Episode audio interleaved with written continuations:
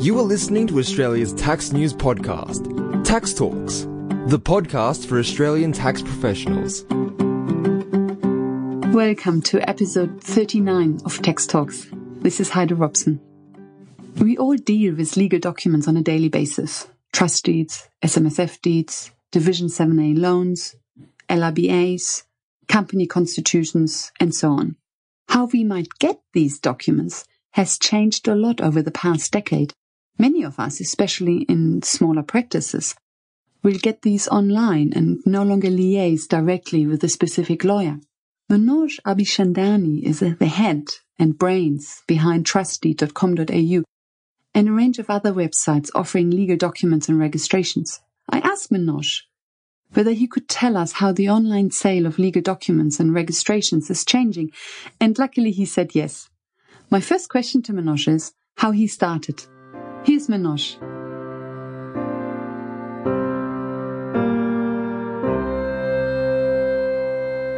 TrustDeed was the first website we started, and it was quite by accident that we commenced a website. In fact, I was very busy with my accounting practice. We were looking after close to 600 self managed super funds.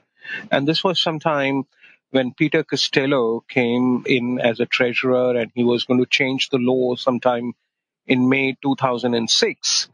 And uh, looking at the legislation, I realized that all the 600 Superfund trust deeds which I have in my office are quite, you know, old and they need to be updated.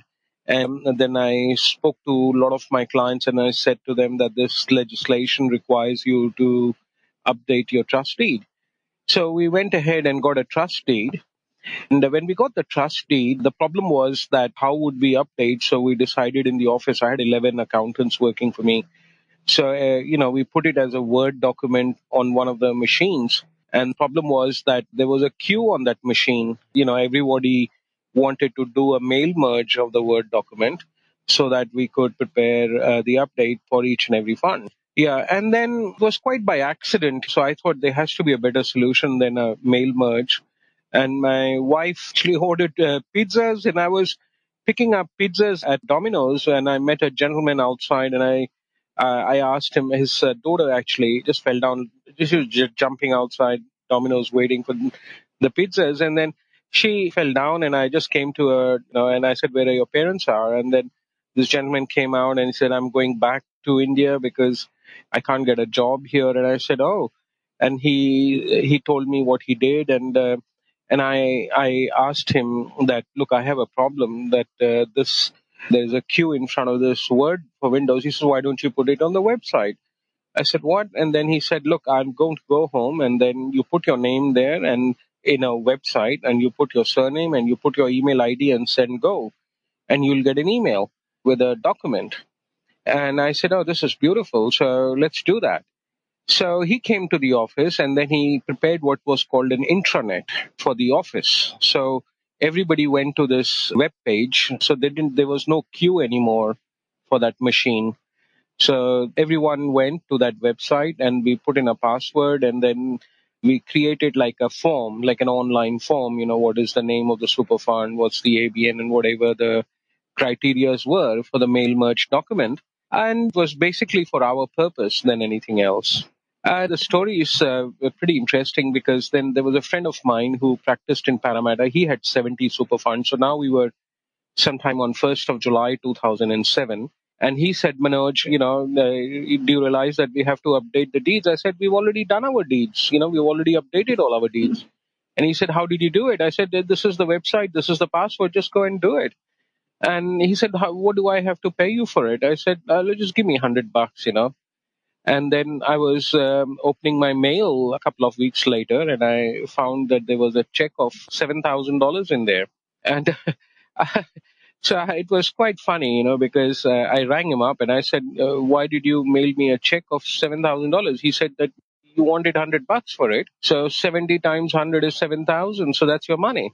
And I rang uh, Louis Batala of Battalion Legal and I said to him that, look, the deed, you know, which we have, we can start selling it. And then the IT guy who was still in our office said, oh, we can put it in the public domain and a lot of people can just come in and buy deeds and they can pay you for it and we'll do an online credit card system. So he asked me, uh, like I was just uh, going home and I was in the car in the driving seat.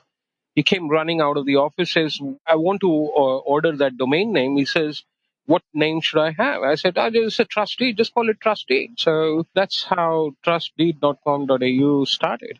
Mm. Yeah, so funny. that- that's that's yeah, it's a very funny story. It's just an accidental, uh, you know, event, and all we had is super Superfund trustees. We didn't have anything else. We didn't have any companies or anything. You know, we didn't have any trusts Yes. or anything. So we all we were doing is selling self-managed super fund trustees, and we did that for about two years or so. And does it cause confusion that now trustdeed.com.au doesn't just cover trustees, but it also covers company registration, constitutions, Division 7A, discretionary trust? Does that sometimes cause confusion that, you know, the domain name is basically just trustees? because of the price point and the quality of the deed, we were quite popular among the second tier accountants, I would say. You know, the first tier, or rather the third tier, the first tier being uh, the top six, and, you know, then the second tier and the third tier, where there were three or four partner to sole practitioners. So we, we had become very popular, you know, so everybody knew. And then at that same time, ClearDocs came around, and there were other people who were selling other stuff along with Superfund deeds.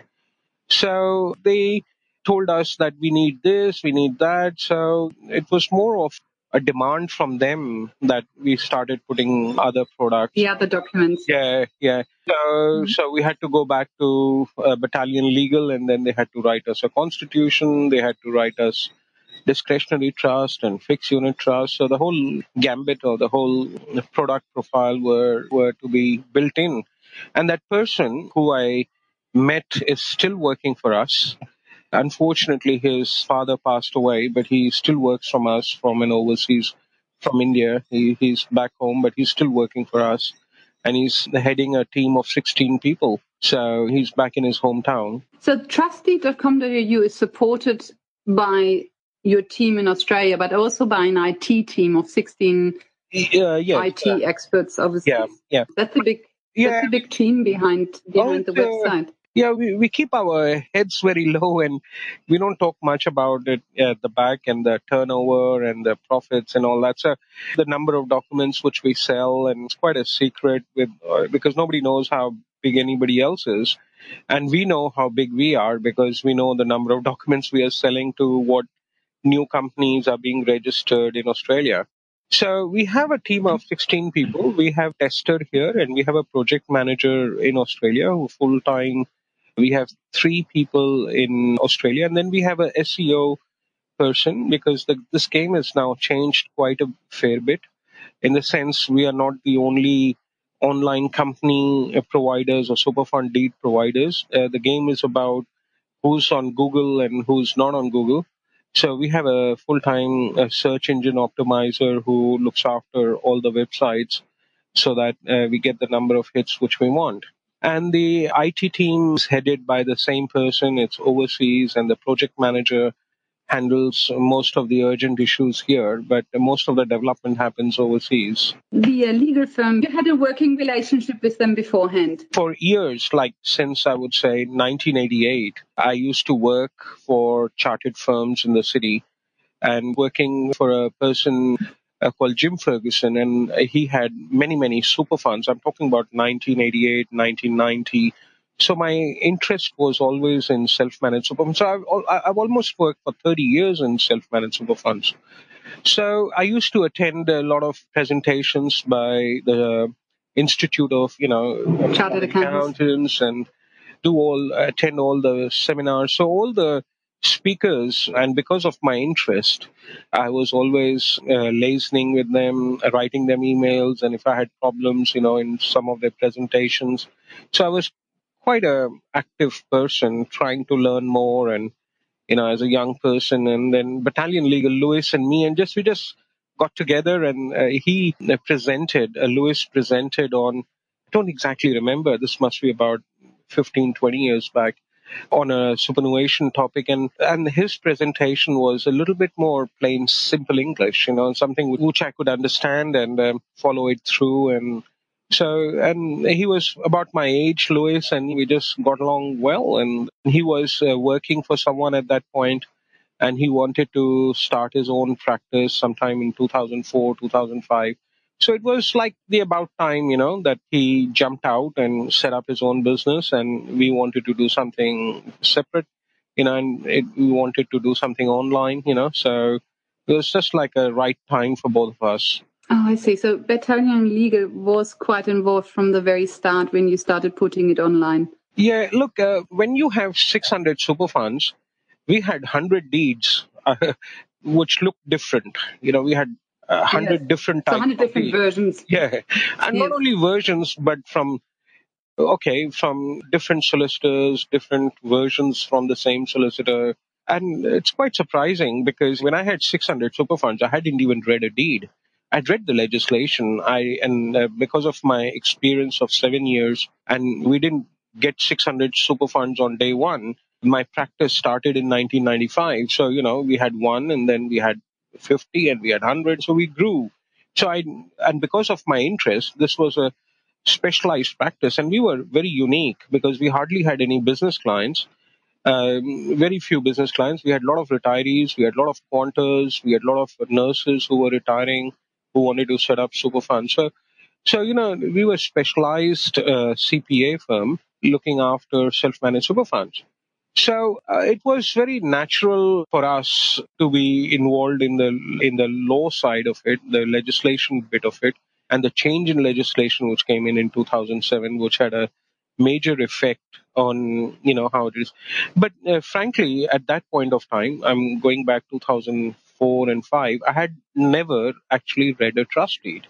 And there are accountants out there. I'm talking about the tier three accountants, the two partner, three partner, Uh, sole practitioner people, they've never read a trust deed. And when I started reading those trust deeds because I had to see whether they can be used, I said, this is all rubbish because the law has changed. But it was rubbish anyway. And there was one provider, I don't want to take their name, it was literally toilet paper. I'm really sorry for my language because it was just rubbish. I mean, it wasn't even a self managed super fund my clients had they had uh, what was called a employer uh, sponsored fund, Section 19 of the SIS Act. So, and we were calling it a self-managed super fund, whereas it wasn't a self-managed super fund. The trustee did not determine it to be a self-managed super fund. So, yeah, so he thought he had an SMSF, but when you started looking at the uh, trust deed, you actually realized he didn't have an SMSF. He had a had yeah. a different version of a super fund. Look, it's um, even today there are solicitors out there writing deeds uh, which are half wrong more than half wrong. So, uh, you know, they're prescriptive and descriptive. I'm not a lawyer by any chance, but what I do know is the SIS Act by the back of my hand. And uh, uh, since we've been there for so long, and so I know uh, what is wrong. If there is something wrong in the deed, I can tell you that's wrong in the deed, you know. But they're still selling mm. those documents and people are still buying them. I mean, people, I mean, accountants, financial planners, they think that because you, these people are out there in the public, proclaiming or whatever, and uh, their deeds are good. But uh, there's some very good deeds out there. But it's become very professional now. You know, I mean, uh, very lately, there are some individuals who have come up, and there are some organizations which have come up, which have very good deeds. And I don't know uh, whether they buy our deeds, but we don't buy their deeds because we look at the legislation, we look at the explanatory memorandum which comes out from the Treasury, and then uh, Louis will, uh, you know, I would recommend that these are the changes which we need and we go through it. So, and we have uh, three specialists, Superfund specialists in our office. So we prepare a little bit of a brief for the solicitor. The solicitor considers our brief. We look at the legislation. So every time when we come up with a version, newer version of the trust deed, Superfund trust deed, you know, there's a lot of hours, like hundreds and hundreds of man hours which go in there on how every word is to be put in the right location. So it's a it's a very tedious, you know, reading the legislation, reading the explanatory memorandum, and then incorporating all that in the deed. Because at the end of the day, I implement that deed for my own fund. And the staff who work there, they have self-managed super fund. They update their own super fund with that deed. So we want to not only ensure that our clients or accountants and their clients have a Rolls Royce, our super fund should have a Rolls Royce as well. So that's so there's a lot of work Yes. which goes into it, you know. When you issue an update of a deed, Yeah. the previous clients you had who bought older versions, they have to buy a new version then. So once you buy a version, it doesn't entitle you to automatic updates, does it? Yeah, yeah. What we have is a very unique system. No one else has it, and IT looks after that side of it.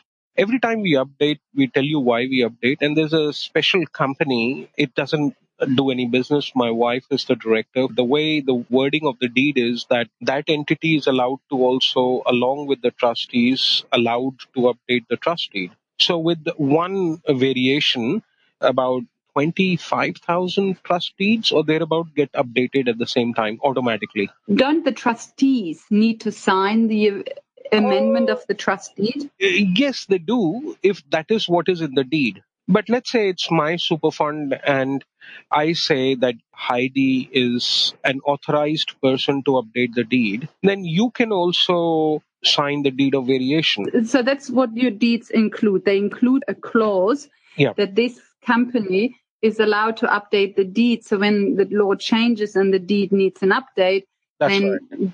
The update happens directly through this company. Yeah, but only for those who have opted to buy the five year update option. And we have a system see. When the five years expires, three months before that, we alert everyone it's about to expire. Can you renew? And then we renew it Ah, for I them, see. and that's Mhm. how it carries on. Yeah. So we keep Yes. it updated, and it's a very nominal fee of thirty dollars per year. So, and we recommend accountants that when you buy the deed, we don't know what's going to happen in the future. And historically, since 2006, we have been updating it sometimes twice a year, but sometimes only once a year. So instead of paying $125 for an update, just pay $30 and, you know, it's just $150 for the five years, you know, and plus GST. So your deeds will always be updated by us. And then you just log in and you say, where's my latest update? And you can download your latest update, which is basically an annexure of the deed of variation. You mentioned before that the landscape has changed a lot, that competition has changed. Yes. Could you tell me how it has changed? Is it just that a lot more players came into the market? There are two types. There's one type which are really highly regarded super fund specialists, people who run these organizations and they're lawyers and they're very recognized and they're very prominent in the media. And they have set up their online websites instead of having an intermediary in the middle. So they're very prominent speakers. They're everywhere in every conference and things like that. And they, they are there because they want to promote their businesses because if you go and present in any conference, uh, the institute or the CPS, they don't pay you because you're a speaker. They just pay you because you want to uplift your profile. So these people actually are uh, have done an excellent job, and uh, they have created these websites, and they have a very good product. And uh, so they've become a select group of people, a select group of websites and we have our own followers. There are some tier one companies, you know, where there are five or more partners, all the city practices, they go to them. And then there are tier two type of suppliers who go to a smaller type of accounting firms. So those people get attracted to us. And there are reasons for that. And I, I can talk about those reasons if you like. Because, you know, in tier one, uh, mostly they have in-house specialists and like Superfund or in trust, you know, so they don't need any sort of a support from these organizations. They just need a legal document which is prepared by a solicitor. Whereas the area where we are in, there is a language difference, the language of a solicitor and the language of an accountant. And because everyone who works in our support team, you know, has been working or has worked for an accountant. So, and we all, and they're trained by me personally. And my wife's quite active and she was in practice with me. So we, we've been, you know, we create that bridge between the accounting world and the law world, the lawyer's world, and then try to explain and interpret what's written in the deed. So, and that's where we have been very strong in customer service. You know, we've been very good at that. We are the only ones who have a chat button, and we are the only ones who can pick up a call and we are the only ones who have created the deed. We actually check what you have created, and we uh, we we uh, have a spreadsheet for every document you buy. And when you bought the document, and there's a support team which goes through all the checkpoints and if there's a problem, we write to them. And even if there's no problem, we write to them that what you've created is okay. It's an oversight, let's put it this way. And it's free. Yes. So, Manoj, when we started talking about the marketplace and how it changed, you said there were two groups, and that the first group tends to be SMSF lawyer specialists who cater to the tier one sector of the market, hence don't offer much support because these firms already have their in-house legal team anyway. And then you service more the tier two firms who need more support because they don't have their own in-house yeah. legal system. Most of the accounting firms which are in tier two would come to people like us because if they go to suppliers who supply to tier one, there's an added cost. They pay a lot more money. Yeah, or, no, yeah. there's an added cost of explanation, and then they'll say, "Oh, we can make you talk to a solicitor. It's four hundred dollars an hour." and things like that, you know, and that's not what they want. Uh, let's say there's a very complex situation and the accountant himself is not sure whether a company structure or whether a trust structure would be suitable. So what we offer is something like a sounding board and then yes. they discuss with me and they discuss with other specialists we have in our office we have a, specialist for trust. We have a specialist for super we have three specialists for self-managed super fund because it's not only the self-managed super fund. We have an audit software. We have an actuarial which is quite a big arm of our business. So we have specialists. We need accountants need that helping hand and we we offer that helping hand for free. You know it's included. You mentioned the chat button before that you have on the trust Deed website. Are these specialists behind that chat button? Or, or asked differently, who is behind the chat button? Yeah, the support team is broken down into, you know, the initial first touch and then the second touch is the specialist. So if you had a query, eh, the first touch support team will be able to answer, and they're all in Norwest, you know, they're all sitting there. And they're, they're, the first touch team has got four people. And then the second touch have got five people in there. So out of those five, we have a Division 7A company. We have a who's a company secretary in Australia, and then that person also helps people in trust. And then we have uh, two people who do only SMSF's uh, queries, and then if they can't handle it, if you can call it, we have touch three, so they come to me as well.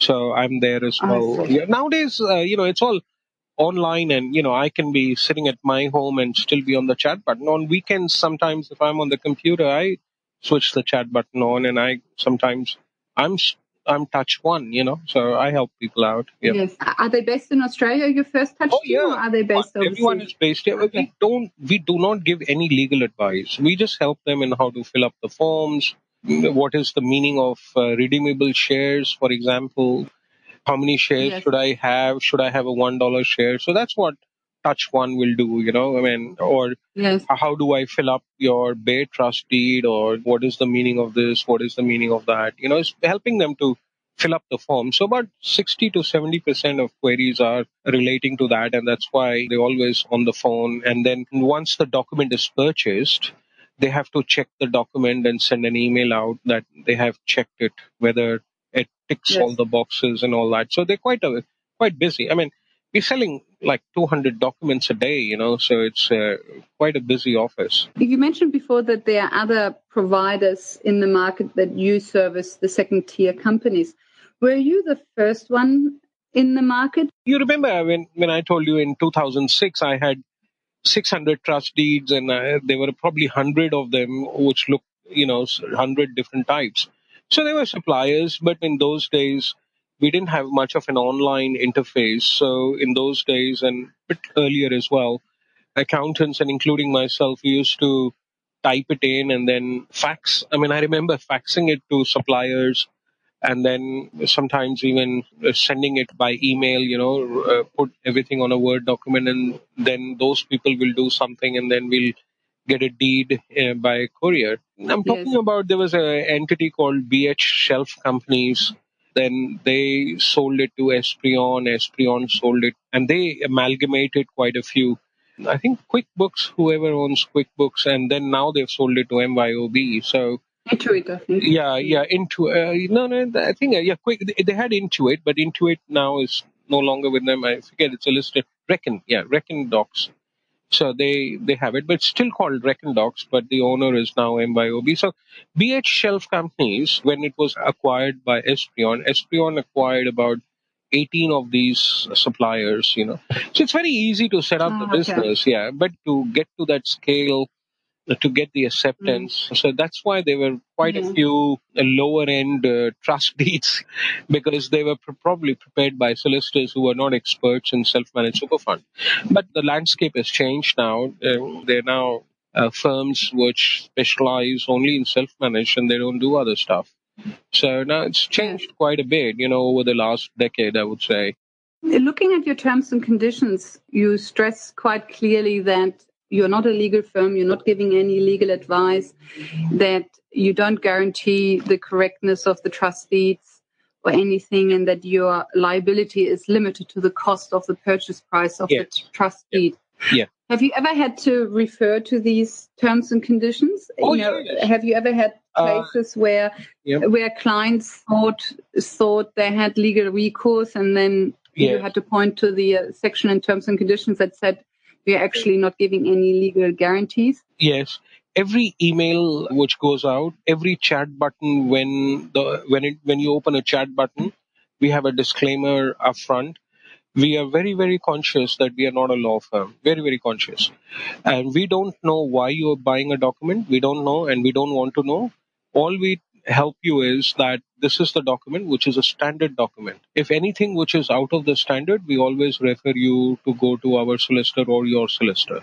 So what we are doing, we don't have many documents. I mean, if you look at our number of products with uh, some of the competition which we have, they have a large number of products. We like to sell more of the same product, which are more commonly used by accountants and financial planners.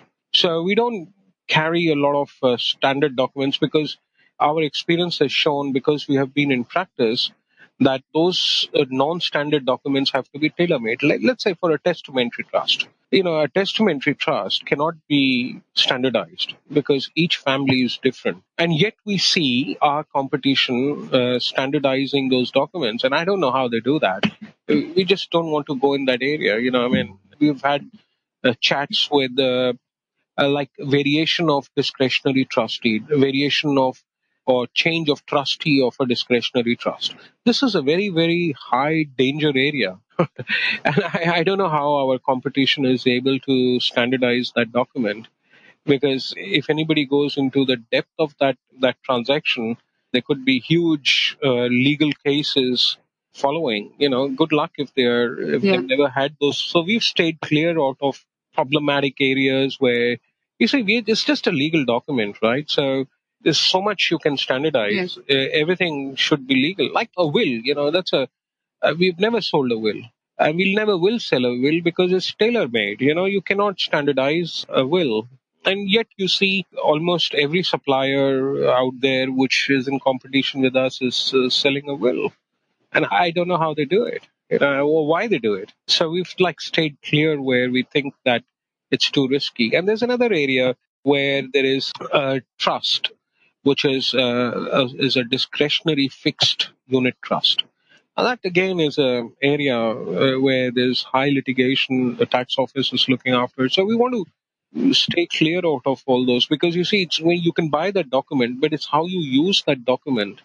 And then it's possible that they can fall back on the solicitor who has actually drafted that document because it was not used for the intended purpose. So Yeah. we've stayed clear out of all those areas where we feel that there could be any kind of a legal risk in where they could, where there could be tailor-made document required, you know, instead of a standard document.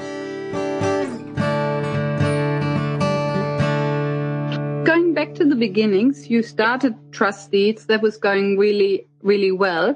How quickly after that did you start the other offerings? You know, company registrations. I think the companies came right after because super funds needed uh, corporate trustees and We had an API, the tax, uh, sorry, the ASIC had an API which we connected to. Very soon people started telling us we want to change the trustee of the super fund. So we had to bring in uh, those type of cl- those type of documents in where uh, where a member had to be added, a member had to be deleted, and I knew where it was heading because you know our customers were telling us that they need all of this. So it was more of a requirement by them. And now, very lately, like last three years, the we have been telling accountants what you want. and I'll give you a very good example of that. Now, when you form a company with us online, we have developed a API with the Australian Business Register. So you don't have to go to ABR website and register your company for ABN, GST, or PAYG withholding. You can do it within uh, the form which we have. And even for the super fund, when you create a super fund, you need an ABN. So we we have now taken the lead and we are telling accountants that you could actually do this with us if you want to do it with us. And we've given it for free. And uh, like ABN registration is for free. The data which is in the formation of company is dumped onto the ABR website. When you say you built the API for the ABR, it's a yeah. bit of a tongue yeah. twister. Yeah. Um, you really mean that the Australian Business Register built the API? That's right. Don't you? Because the Australian Business Register has to open, open their door through an API for you to log in. There is a technology where we can fill up the online form. So that's how we do it. There's no API because ABR is owned by the tax office. Uh, there's no API from them. What actually happens is when you start the company formation, we actually start in the background. We start the ABR file. You know how you go into ABR website and you say, ah, I, see. Yeah. So there's a machine which is filling up behind it. So you enter the data on the screen, but we are filling the ABR form for you. Ah, I see. So you, there's actually not an API into the Australian Business Register. Yeah. You basically just um, start the whole process. You mirror the whole process in the yeah. background. Yes. Directly on their website, then. Yes. But with ASIC, you have a direct API, don't you? I mean, ASIC has an API yeah. that you log into. Yes. On your website, you say that you are an ASIC approved registered agent. That's correct. You see, being an accountant, it was new to me and was very fascinating.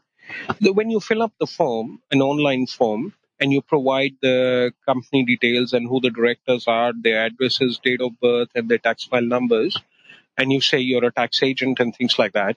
So what we'll do is, uh, with our API with the ASIC, we'll first go and register your company, and then ASIC will give us a TXT file which has the ACN of the company because we need that ACN. Without that ACN, we cannot finish the application at ABR. So, and it, it happens in nanoseconds. It's very interesting to note. So when we receive that TXT file, we go back to the ABR page because we want an, uh, a tax file number or ABN for that company. We go back into those pages and then we re-enter the ACN which we have just received. So the events are happening in a some order, and it's usually yes. uh, it's usually after two or three minutes later we provide you the ABN of the company, but we provide you the ACN instantly. So we ha- we are registered with uh, uh, with ASIC, and I think we were the sixth company to do that in Australia. Yeah. And was it difficult to become a registered agent with ASIC? Uh, no, it wasn't. Uh, there were some tests because there's a credit check, and uh, and then what they do is they uh, you have to have a very high end security system. So your handshake with the ASIC server has to be very clean. And then you have to have some credit history because the $479 ASIC fees is debited to your bank account the next day. So you could, like, we order maybe, so there's a credit, you know, like we order, like, through our system, maybe 100 companies. So we owe $47,000 to ASIC overnight. And then the next day, the money but we've already collected the money from our users. So they check mm. that hmm. history and they, they look into that. But I guess any honest businessman will be able to register with ASIC. The API is quite complicated. It depends on how you fill up your form. So the so the intelligence is on the online form, you know, the form which we have and our competition has. Our online form is how the accountants think, and that's why we got adapted very quickly you know, how we think is that how many shareholders there will be. And then we start opening the shareholders forms. Whereas if you look at other people's forms, they have, okay, this is the first shareholder. Do you have one more? Do you have one more? Do you have one more? And they keep on adding. And we do it the other way around. You know, we say, okay, you want to set up a company. How many directors will you have? How many shareholders will you have? How many partners will own one share? How many companies will own those shares? So we have a different approach altogether. And our approach is has got the backing of 25 years of experience working as an accountant. So that's why we are liked by tier two because tier two is where we have that hands-on experience. You don't copy the manual form basically that ASIC issues or the uh, no. You approach it a different way, but uh, of course in the end you get the same information. You see, the form is 201, and how we collect online, it does not look like 201. So we collect the data, but the way we collect the data is different. We collect the data yes. on how accountants think. Whereas somebody else, what they do is they get an IT guy, they give him form 201, his form 201, and the IT guy is developing that form, you know, and he's looking at the form and filling up and creating an online platform. Whereas we don't do that at all. The, that's that's where the intelligence is. That's where the smartness is. But we have noticed some people yes. have tried to copy our system. I mean, you can't you can't chase that. You can't stop that. So you know, it's uh, it, that's how life is. You mentioned that the ABN registration is not through an API but happens basically in the background. Is it the same case with GST and pay as you go with holding yes. registrations that yes. you don't use an API? You basically just run yes. it in, through the back end. Yeah, it's the same. If you look at the ABR form, when you're trying to register a company's ABN, then you apply for the tax file number on the same form. There's a question, do you want GST registration? And then we have built our forms in similar manner and we collect whatever is required for that form on our form. Uh, basically, yeah. you don't go out of that form. And you know, the best part, is a free service. I mean, imagine filling up an ABR form for all of that. So you'll have to rekey everything, you know, I mean, that's like spending half an hour. So if you phone form, say, 100 companies a day, we are trying to save literally 50 man hours a day. But not every company needs an ABN. There are a lot of companies which just act as trustees of a discretionary trust, and some act as a trustee of a super fund which don't need an ABN and GST and all of that.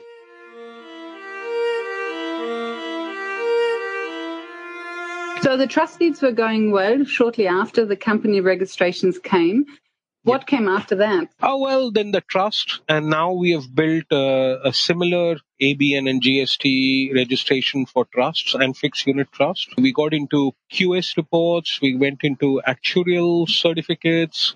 That's a different ball game. Have you connected with an actuary company? We've built a whole backend for an actuary. We just have one actuary who's Peter May, and the way we have done it is we have built it for him and he accesses it and uh, obviously he has been involved in actually we had another actuary who retired. So the previous actuary helped us to build that system the back end of it the the spreadsheets and the warning signs uh, and all of that. But the reason why we went into it is we were selling pension documents we were selling super fund uh, trust deeds. So we knew that there is a market for actuarial certificates and um, uh, this is the time when there were 400 or 450,000 super funds. And we estimated about one third, about 150,000 super funds would need uh, an actual certificate. And uh, we got about 15,000 of those. So we, we're doing quite well. And I think now with 1.6 million, many accountants don't even realize that they will need an actuarial certificate from 2018 onwards because you can't segregate the assets and all that. So it's an interesting field on how we'll see how it'll how it will fall into place. So the actuary certificate is actually done all in house. You see, in house there are two houses. Uh, there's a house which is uh, the internet, and then there's an actuary's house. So he gets an email and then he could be sitting anywhere in the world. And I remember he telling me that he took a cruise somewhere in Spain and somewhere in Europe. And uh, every morning he'll wake up and he'll finish a few few certificates which had come through in the morning and then he'll spend his day and in the evening he'll finish the rest of them. Yeah, so the actuary certificates are not instant. You don't get an actuary certificate straight away. Probably oh. a 24 hour turnaround. yeah, it's very interesting. Okay. Very good question here because there are two or three large firms who issue actuarial certificates. An actuarial calculation is in the Act, in the Income Tax Act. And we know what the average uh, means. The average pension is the numerator and the denominator is the total assets of the fund. You know, it's everybody knows that uh, that uh, formula. But you know, average is not defined because average could be daily method, it could be weekly method, it could be monthly method, or it could be quarterly method. So there are many methods. So you'll find this very interesting that if you use the same figures for the same super fund, and if you go to multiple actuarial firms, you'll get a different percentage. And you'll say what is this? You know i mean? Because there's one act one income tax act.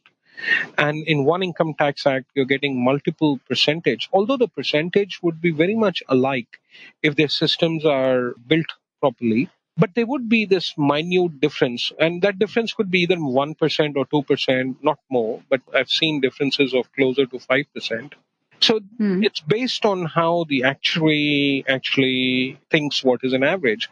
We do it on daily balance method, 365 days, every fourth year, 366 days. So I think ours would be more accurate than an average of a monthly basis. So the point which I was trying to make here, and what you asked me is, would you get an instant uh, certificate? We are not authorized to issue the certificate. So what we do is we give you the calculation which we call it as a provisional certificate under our letterhead. And we said that this is what we think it should be. So if you're preparing a set of accounts, and actually we give that provisional certificate before you even pay us. So if you like our certificate, if you like our percentage, you can pay us.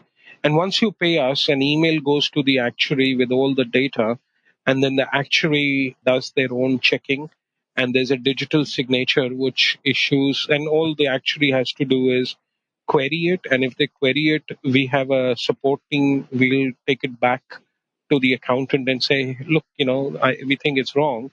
And then they have to re-enter that information or provide some explanation. But i would say it's about 90 to 95 percent uh, the provisional certificate percentage would be what would be in the actual actual certificate which is signed off by the actuary himself. So the actuary certificate, the final certificate, is not issued by your company, but is issued by a separate company that has an actuary license, etc. Of course, I mean it's like outsourced, you know, if you want to call it, yeah.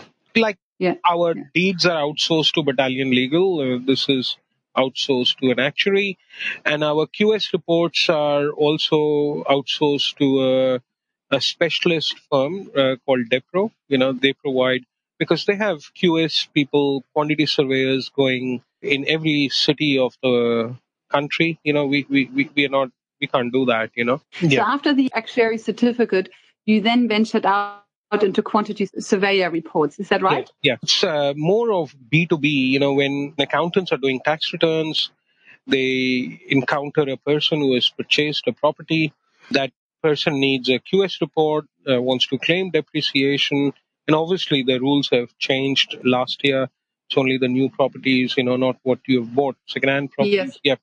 So he needs a uh, quantity surveyor, and then he comes on. He tells the uh, client that, look, need, you need a QS report, and he fills up an online form, and off it goes. We have uh, it's like an API, but we built it with Depro. You know, we joined hands, so the order is straight without any manual intervention goes to Depro and Depro processes it and they upload it onto our system and the email goes out to the accountant. So it's like we are, you can call it as a reseller if you like to call it, you know, so that's what we are. Yes. So for the actuary certificate, you actually issue a provisional certificate. So you do something instantly and you give a preliminary result instantly and then the final certificate will follow later. But yeah. for the quantity surveyor report, you actually basically just resell that request to a yeah. registered surveyor. They then have to go out to the property yes, and inspect yes, it and yeah. come up with a. Yeah, we don't uh, support a desktop uh, valuations or a curbside valuation, the QS reports. We well, the only ones we do is where the person visits the actual property you know the real person going in there and and that's the proper way of doing it. And what's coming next uh, it's not only we have stopped there. The next is stamping of deeds that's coming. So there are uh, they call them information providers so it's a locked market. They're like the office of uh, new south wales state revenue.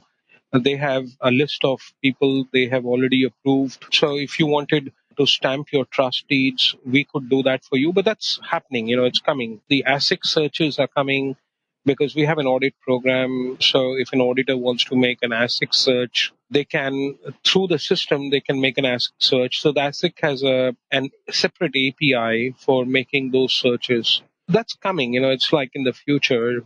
Coming back to the stamp deeds, that's basically about that a trust deed is subject to stamp duty, isn't it? Isn't yeah, yeah, yeah. St- I think in New yeah, South Wales it's five hundred dollars, and in some states it's not, or whatever. So this new feature you're working on would mean that you issue the stamp on behalf of the New South Wales government.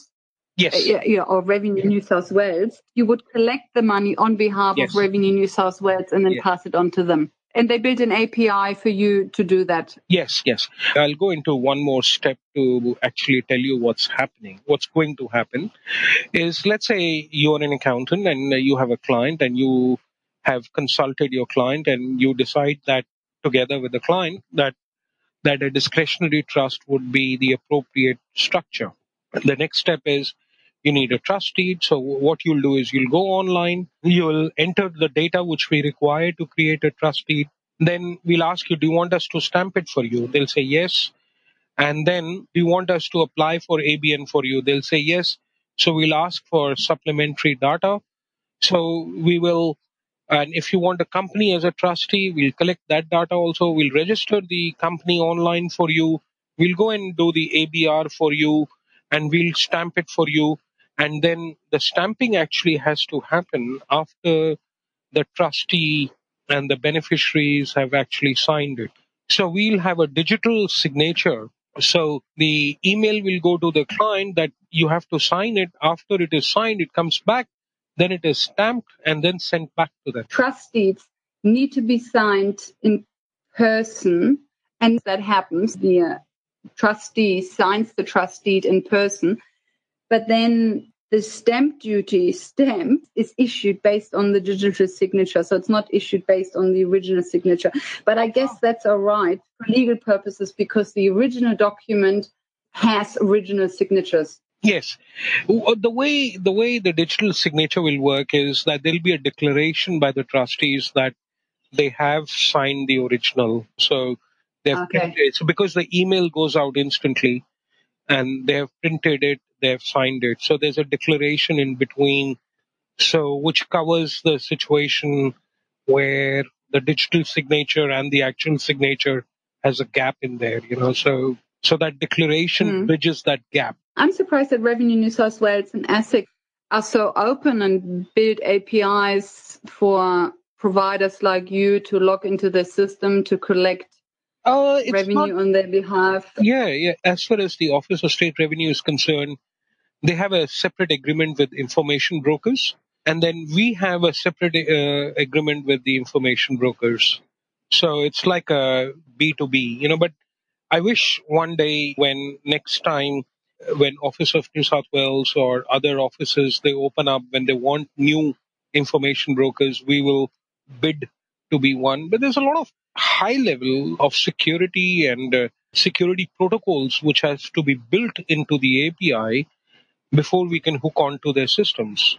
So you're saying there's actually another party between you and ASIC, which is an information provider.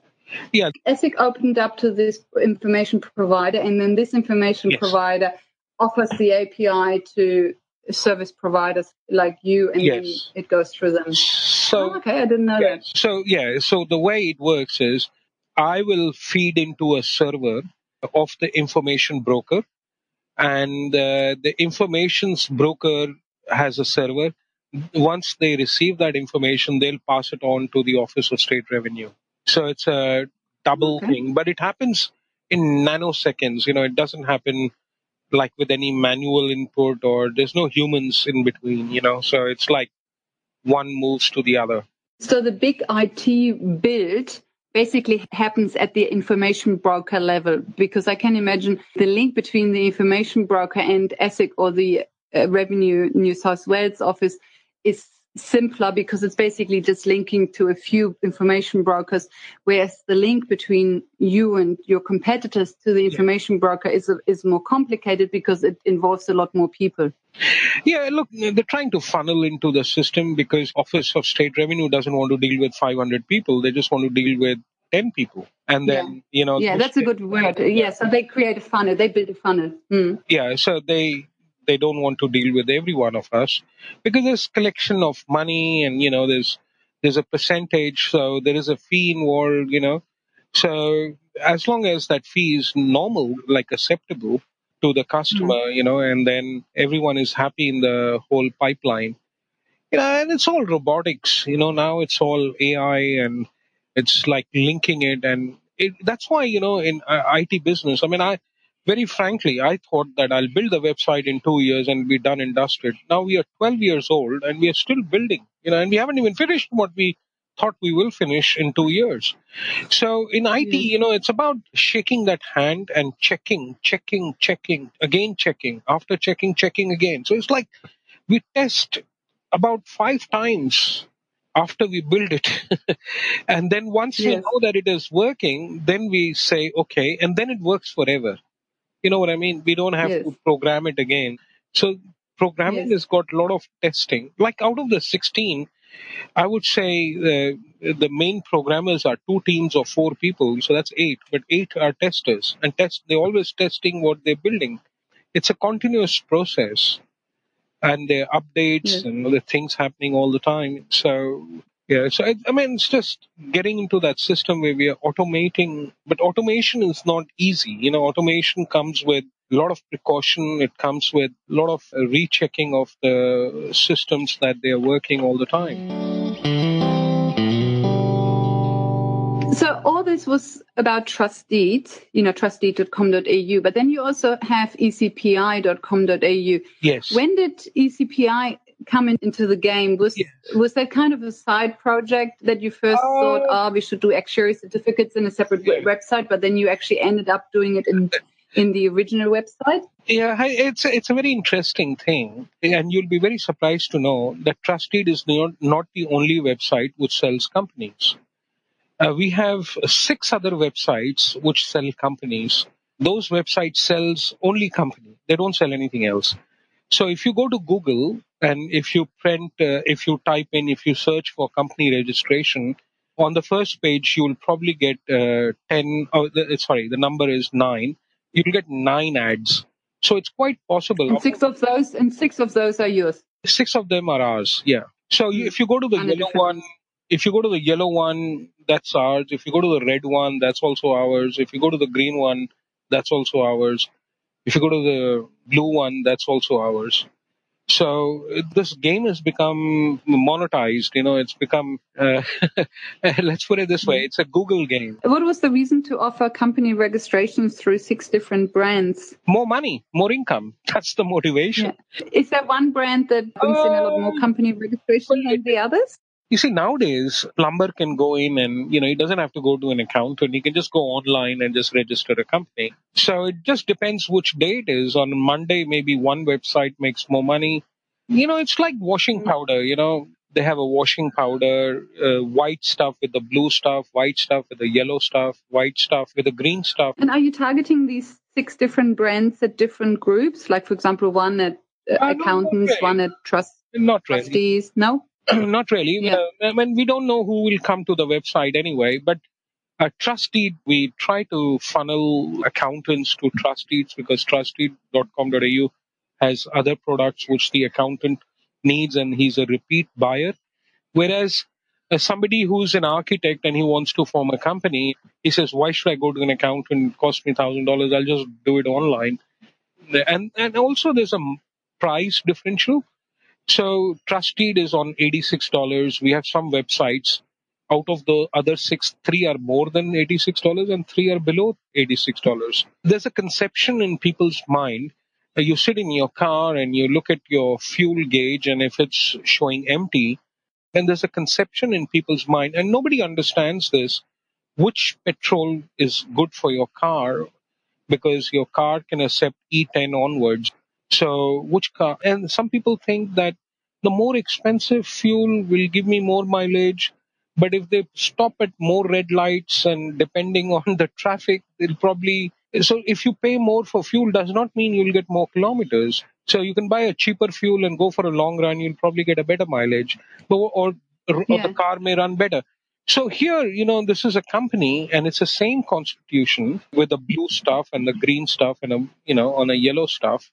So in the washing powder, you know, I'm just trying to relate the two concepts. Yes. So that also then explains why under ecpi.com.au an actuary certificate is $55, whereas on trustdeed.com.au it's Yeah. 97.50. So Oh, it's almost twice the price. Yeah, there's another website. That's a huge price difference. No, no, no, no. There's uh, there's another website which is called actuarialcertificate.com.au, which is also owned by us.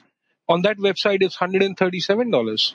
So, uh, Oh, I see. so, yeah, so it's not only ECPI, but ECPI is a little bit different. It's not fifty-five dollars for every certificate. If you buy in bulk, so if you buy a hundred certificate, you pay us five thousand five hundred upfront, and then we keep account for you, so you can buy in bulk. Uh, we have another website called Online SMSF Audit. Every certificate is fifty-five dollars, and we Mhm. know that our competition is selling three times our price. We are aware of that. I mean, this is like a total digital disruption, if you want to call it. We just smashed the price, just smashed it. Yeah, They all link back to the same backend. So ECPI uses exactly the same actuary as Yes. Trustdeed does. yeah, same guy, Hmm. same guy, same guy signs it.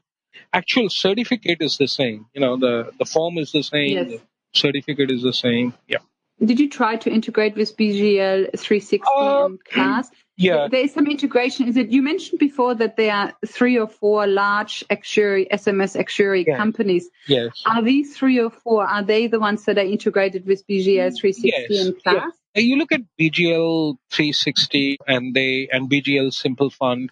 If you look at their market, I think BGL between 360 and Simple Fund would have about 200,000 funds. Class has got about 120. So that's only 360,000 funds out of the 600,000 funds.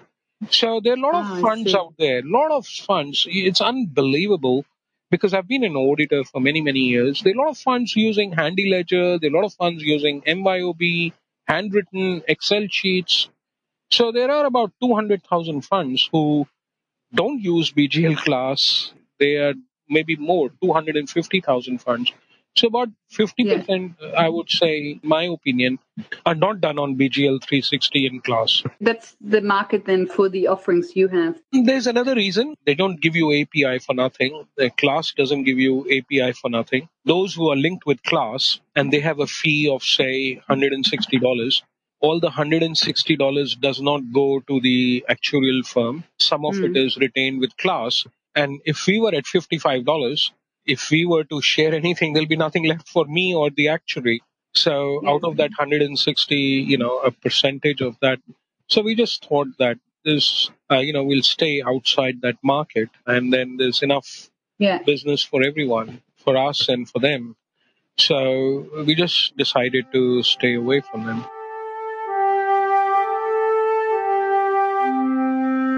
Which one of all those offerings is the most popular? Is Yeah, I I don't know how I can answer that because we collect the ASIC fees as well, which is GST free.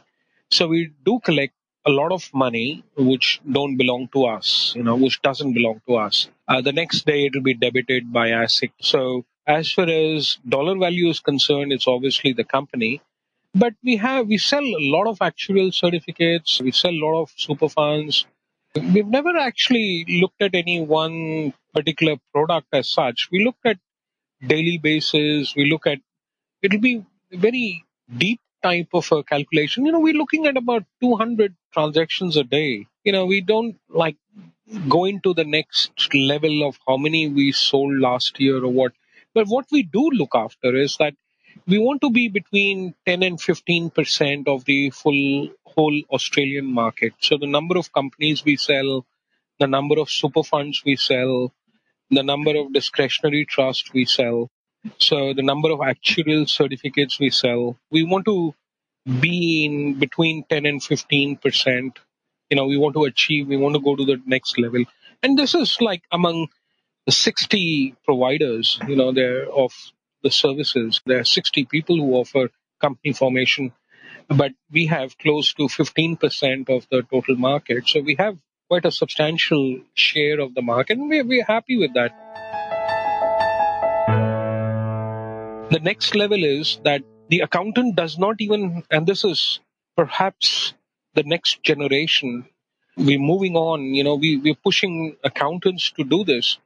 See, instead of them coming to us and buying these documents, uh, what we are doing is that we are integrating with the accountants so that when clients want these documents, these clients go to the accountant's website, and behind the accountant's websites, it's our application form. Are you already doing that? Yeah, that's already in place.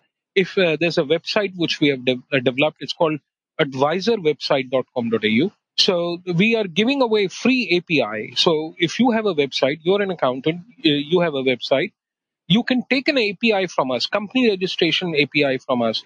You can take Superfund API from us. You can take discretionary trust API from us.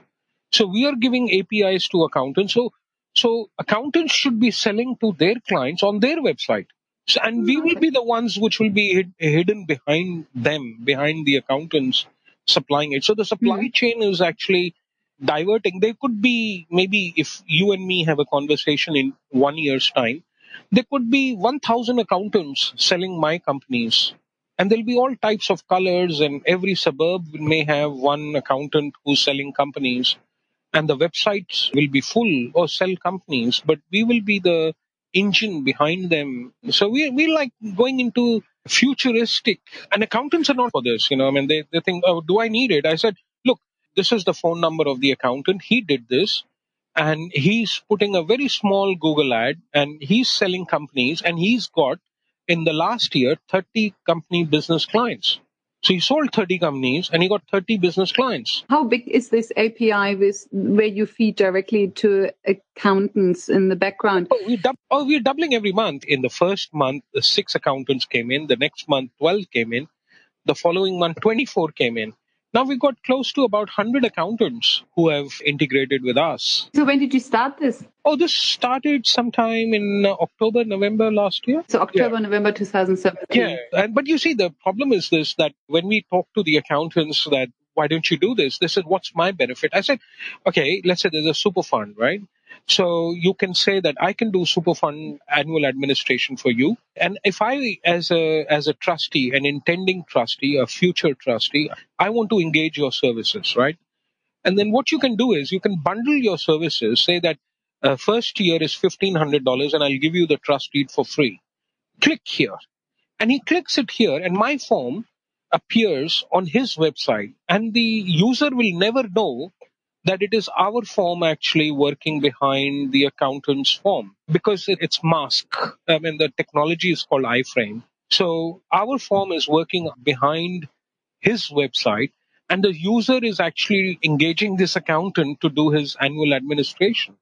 So this packaging of services is the next level. Accountants building, downloading these APIs from us and then building and revamping their websites and trying to interact with their clients online because transferring data, doing the tax returns, and then getting it digitally signed and then lodging them, it's a big job. So we're trying to build these interfaces for them that the clients will be coming to their websites and uploading the documents and then these accountants will be downloading it and then once the tax return is done they upload it and the clients will be sent emails and getting it digitally signed and all that. So we're trying to get into that space, you know, trying to mm. uh, make the accountant's life a little bit more, bring the future today to their practice. And these practices are like sole practitioners, two partner, three partner, four partner firms, and they're trying to cut staff because it's an exercise which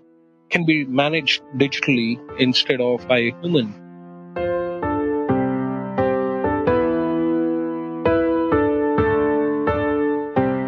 Welcome back. Manoj talks a lot about the integration and building of interfaces between accountants and service providers, so-called APIs, application programming interfaces. And I think he's onto something. Whether it is his services or a different provider, I think integration is the next step in all this. At the moment, everything is out there, but offered in little bits and pieces, and putting all these bits and pieces together slows us down. In the next episode, episode 40, Daniel Mikhail of Partners Wealth Group will talk about personal insurance inside and outside of super. Until then, thank you for listening. Bye for now and see you in the next episode.